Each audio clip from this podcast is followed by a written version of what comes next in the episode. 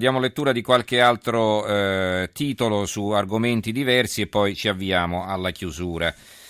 Allora, La Stampa intanto mi è arrivata. Il PD si divide, Renzi, ma io vado avanti. Fronda di 29 senatori sull'Italicum, come il Premier blinda il patto con Berlusconi. Le tensioni interne sulla legge elettorale rischiano di rendere determinante il soccorso di Forza Italia al Senato. C'è poi un titolo sulle popolari, le banche popolari SPA entro 18 mesi, via libera dal Consiglio dei Ministri, Padoan, sistema più forte. E a proposito delle notizie cosiddette minori, insomma c'è una buona notizia, una fotonotizia. Si vede il fiume Bormida che tra il Piemonte e la Liguria è scritto inquinato per decenni dai veleni sversati dall'Acna di Cengio. Bormida, nuova vita per il fiume dei veleni. Finita la bonifica, 100 anni fa le prime denunce, però 100 anni ci hanno messo per bonificarlo. Allora, Il Giornale, Vittorio Feltri scrive: caro Papa, sono orgoglioso di essere un coniglio. Sono un coniglio avendo fatto 4 figli con la volontaria collaborazione di mia moglie e mi rivolgo a Papa Francesco con l'umiltà di un peccatore, benché non mi senta tale, per dirgli che il suo monito mi ha sconcertato. Meglio dichiararlo subito per evitare equivoci. Non credente, sono però persuaso che la parola della Chiesa sia importante per gran parte dell'opinione pubblica. Pertanto, mettendomi nei panni di un fedele, mi domando come mai da tutti i pulpiti cattolici per decenni e decenni i preti hanno tuonato in favore della procreazione illimitata in osservanza delle norme celesti e ora all'improvviso il supremo capo della cristianità fa macchina indietro e predica col suo linguaggio piano e diretto il controllo delle nascite?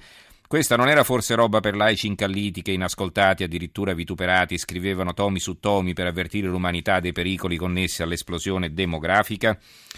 E sempre allegata alla questione della famiglia c'è il cucù, il corsivo di Marcello Veneziani in taglio basso sul Giornale. Quanto fango su chi difende la famiglia. Scrive Veneziani: è veramente miserabile che di un convegno in difesa della famiglia sui giornali e nei TG non passi un messaggio o un tema affrontato dai promotori, ma il fatto che nel pubblico si siano infilati un disturbatore e un prete accusato di pedofilia. Questa sì che è vera macchina del fango, sporcare un convegno in difesa della famiglia, dei bambini, delle nascite, associandolo all'omofobia, all'intolleranza e alla pedofilia. E all'insinuazione mediatica dall'interno si accoppia la pressione dall'esterno, di chi assediava quel convegno per impedirlo, intimorire i partecipanti e denigrarli come una setta omofoba e tendenzialmente pedofila. Si è mai visto in un convegno omofilo o abortista qualcuno che abbia potuto prendere la parola per insultare il tema del convegno ed esprimere idee opposte senza essere interrotto e alla fine impedito di parlare? Si è mai fatto un censimento di quanti indagati per pedofilia o alfini ci sono nei gay parade o nelle manifestazioni analoghe? Ma che paese civile è questo che non è in grado di sopportare 2 idee divergenti sulla famiglia e sui diritti civili perché deve subito demonizzarne una e squalificarla a priori? La Sicilia ha un'apertura tutta sua. Sicilia nel 2014, ecatombe di imprese colpite ancora edilizia e commercio.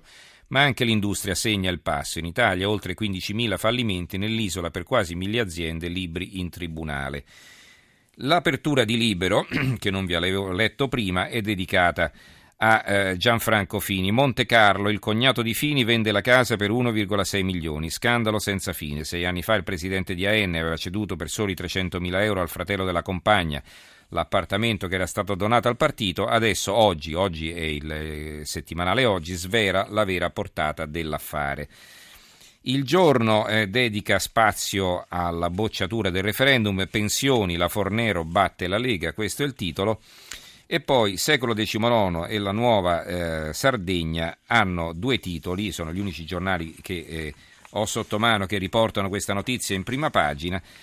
Il Secolo XIX, India, Eli e Tommy liberi dopo 5 anni, la Corte Suprema ribalta la sentenza, la ministra Pinotti, ora speriamo per i Marò, il giovane di Albenga e l'amica piemontese condannati all'ergastolo per omicidio sono stati rilasciati. E perché ne parla anche la Nuova Sardegna? Perché la vittima era sarda, quindi morto in India la madre, ora la verità, liberati 2 amici all'ergastolo per il caso del giovane di Terralba, i familiari restano i sospetti. L'Osservatore Romano, la lezione dei poveri, durante il lungo volo di ritorno da Manila il colloquio con i giornalisti, che però tutti i giornali hanno già pubblicato ieri, l'Osservatore Romano che esce nel pomeriggio non aveva questa cosa naturalmente. L'Unione Sarda, la beffa dell'anticorruzione, nell'isola niente delatori, le comiche risposte al rapporto trasparenza voluta dal commissario Cantone.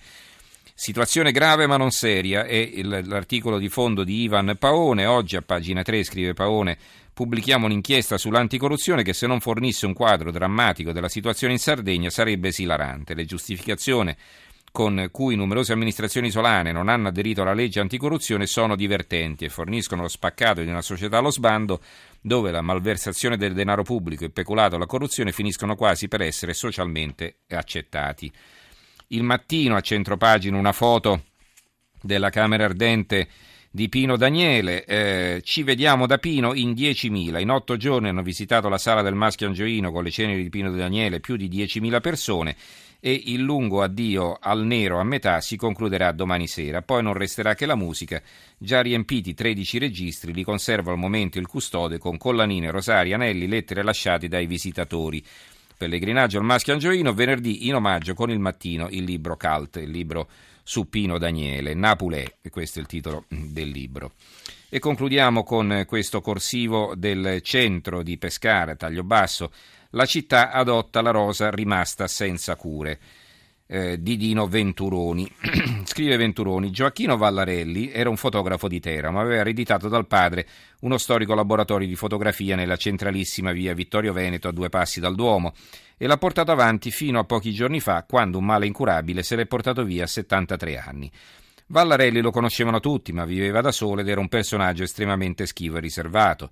Dietro i suoi silenzi e la sua timidezza c'era certamente l'amore per il bello, lo dimostra il modo con il quale curava le 2 fioriere collocate di fronte al negozio per impedire la sosta selvaggia delle auto. In una c'è una pianta grassa, nell'altra un piccolo roseto. Quando il fotografo è mancato, un gruppo di cittadini attivo su Facebook per difendere il centro storico ha deciso di adottare la rosa di Vallarelli. Nella fioriera è comparso un cartello che recita: questa rosa è stata accudita per anni dal fotografo Gioacchino Vallarelli, oggi la sua cura è affidata alla comunità teramana. Grazie. Quel grazie finale ha un significato chiaro: abbiate cura di questa pianta, non la danneggiate, non fate un altro sfregio al cuore della città. Teramani, questa è una prova, ditelo facendo rifiorire quella rosa, che non è tutto perduto, che la città non è in mano ai vandali e agli incivili. In bocca al lupo, rosa di Vallarelli. Bene, anche per oggi abbiamo terminato. Io ringrazio Marco Mascia che ha curato la parte tecnica, Maria Cristina Cusumano e Carmelo Razzaro in redazione e Roberta Di Casimiro in regia, che ringrazio con affetto perché da domani è destinata ad altro incarico. Con Roberta abbiamo incominciato questa avventura 4 mesi fa, abbiamo lavorato sodo e con l'aiuto dei ragazzi della redazione abbiamo messo in piedi un programma tutto nuovo che ha rapidamente preso forma e poi abbiamo affinato nel tempo. Grazie Roberta e auguri per il tuo prossimo lavoro. Ricordo che se volete scriverci l'indirizzo di posta elettronica è tra poco in edicola @rai.it e che per riascoltarci o scaricare i podcast potete andare sul sito trapocoinedicola.rai.it. Grazie a tutti voi per l'ascolto e buonanotte.